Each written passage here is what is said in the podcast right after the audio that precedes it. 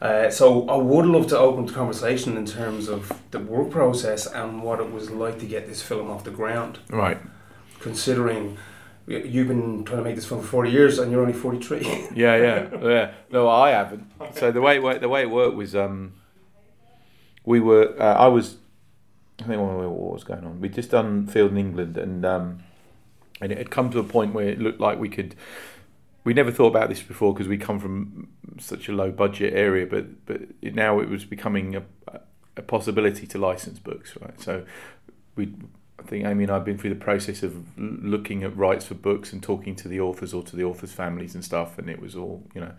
Um, it was getting there, and then I saw High Rise on the shelf, and I thought, "What? Well, High Rise hasn't been made. That's weird."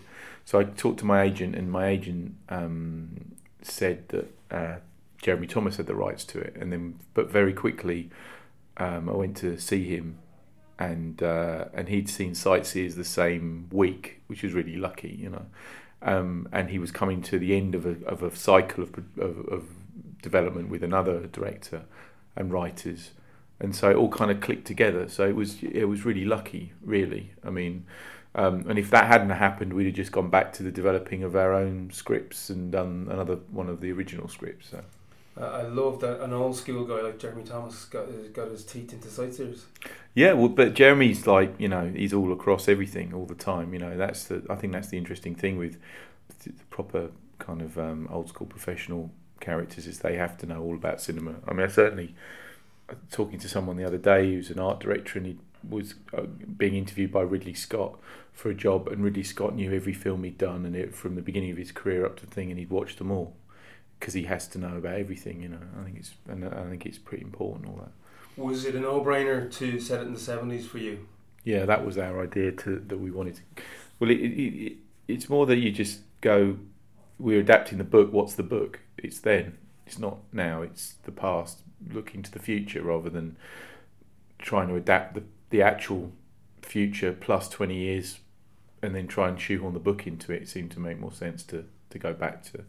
And I thought also think by by now the seventies actually becomes kind of a more interesting visual space than it probably was in the 70s for the 70s audience I'm interested in you know that, and one of the reasons why not to set it now or in slightly in the future because now is not interesting for us you know so yeah But there was also a love of seventies film flowing all the way through it. I felt. Mm-mm. I was even going to say to you, I, I'm, I'm sure it's pure coincidence, but I was looking at Luke Evans and I said, God, he reminds me of the protagonist from Frenzy. yeah yeah yeah yeah well he it's not it wasn't as literal as that but we we were we we talked to Luke about looking at Oliver Reed and kind of that he was basing it around that to a degree you know obviously it's all Luke it's but there's a swagger to Reed and the that that I think I think helped Luke get him in in his right in the headspace of it but you know there's nothing it's not as it's th- these kind of influences are never as literal as like a as like a straight lift you know they just they're things they're more echoes than anything I think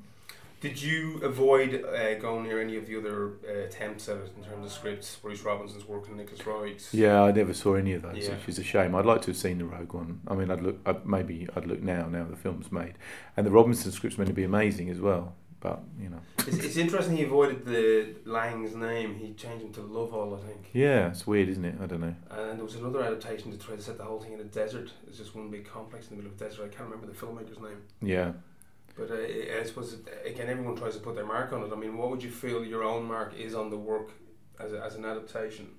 I think the thing that we've that Amy and I brought to it is that is perspective of of time. You know, so that the the particular acts that we have to grind is like an idea of what the seventies was, and having been children through it, and that we're that our parents would have been the same age as Lang and Charlotte and Wilder and all those people. So have a knowledge of a working knowledge of it and an emotional knowledge of it. And I think that's the that's it's that married with the book is the thing that, that makes the film that gives the film its charge. I think. It's funny for some reason that after I watched uh, that that poem, um, I can't remember the poet. They, fuck you up, your mum and dad. Mhm. was resonating in my head as Yeah, I yeah, yeah. cinema. And I haven't seen that many cigarette smoking film, and I think you continuity people must have hated you. well, yeah. I mean, uh, it, it is a tricky one, uh, smoking and continuity. I think drinking's harder, but I think the main thing is just to not give a fuck. I mean, uh, uh, you know, my my favourite director um, is Scorsese, and like you know, he doesn't give two fucks about continuity ever. You know, and, quite right. As long as the emotionally the scenes run, it doesn't make any difference, unless it's really egregious. But I think it, you know, mostly no one notices.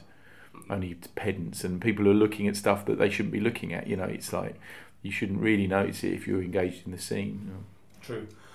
In Down Terrace, you said a lovely thing at the uh, the talk you gave during the John Ford weekend, and it was to do with warning the cameraman that he wasn't to be hanging around lighting things up. Again, it was the nature of a quite a heavily improvised piece you did. Mm. What was it like? Did you feel? Was it? Did you have? Did you lose those freedoms in a big way when you went to something like High Rise, which got so much virtuoso technicality in a different fashion? Um, I think that a majority of the film was done in available light, but artificial available light. So all the sets had ceilings, and then the light.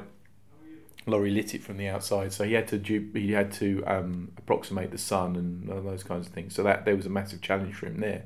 But once we were inside the space, we could move pretty quick. So it wasn't I mean, as lovely as it looks, it's not as controlled. It's not that kind of world of like loads of flag stands and loads of little lights and stuff. It is, it's a much more um, environmental lighting that we then we then we were reported from from inside it.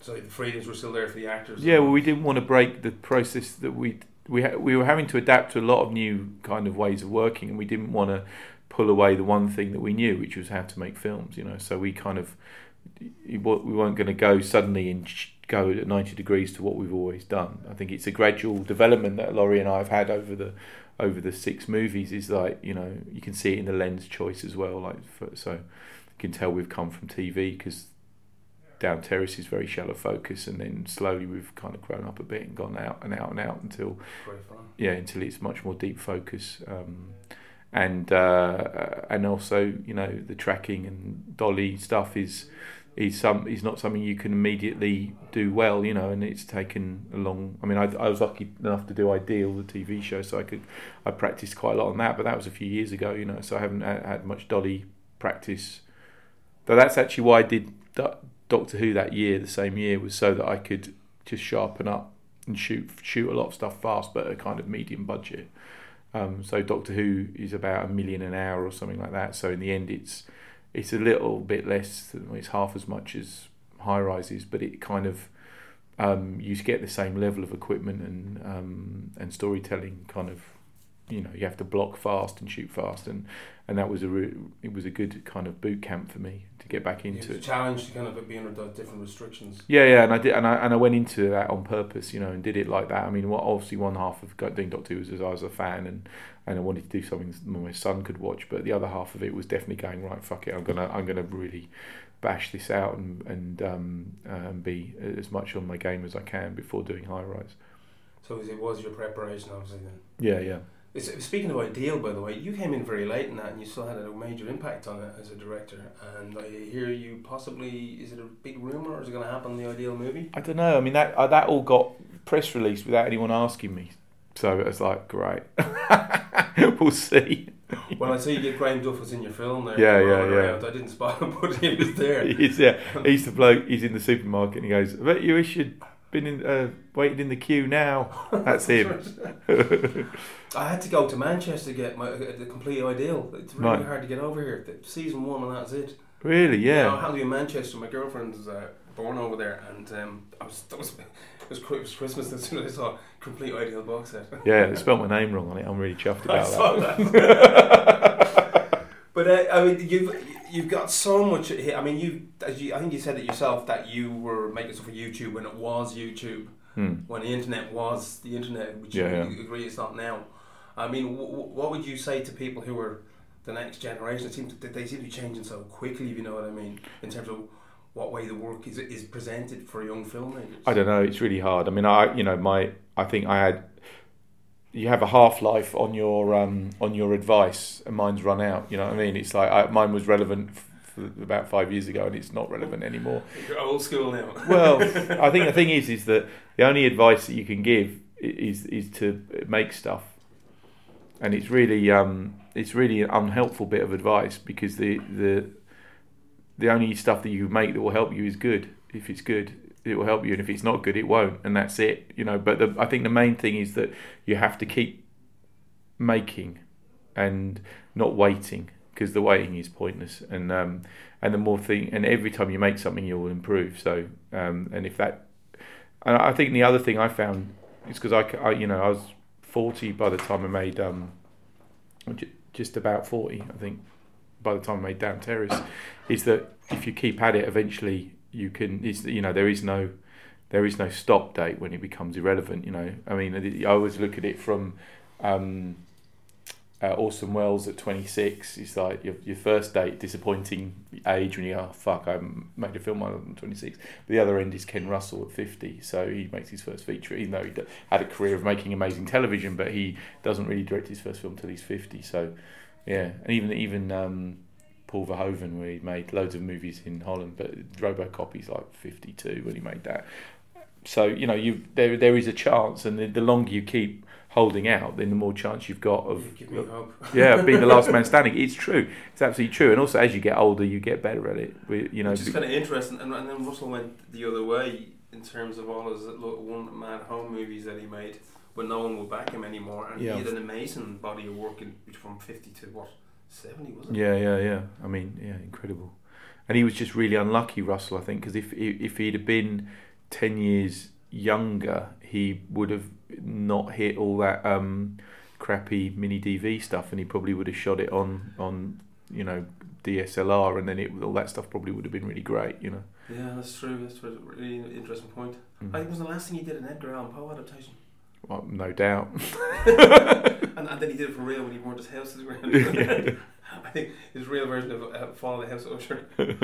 Thanks, Ben. I know you're worn out and you've had a long day, so I uh, no final questions. Any final word? Oh, good luck with the movie, by the way. Oh, cheers, man. I mean, well, yeah. One last question. I mean, again, you don't go the easy road in terms of what, where your subject matter is, mm. and you've got a, you do, I think, a strong kind of following. Mm. But was it a real tough sell to get high rise finance? No, it wasn't. Didn't there, there, didn't seem to be much resistance to it at all. It was great, um, and we felt really lucky when we were making it because it really felt like the last big kind of crazy art film that will be done, you know, for a while. So that was where the responsibility was. I mean, obviously there was a responsibility to the book, but I think it's that is that the you know the last time that for a while that that, that something like this will be made. You know. Thank you very much. Thank you, man. Appreciate it, and good luck tonight.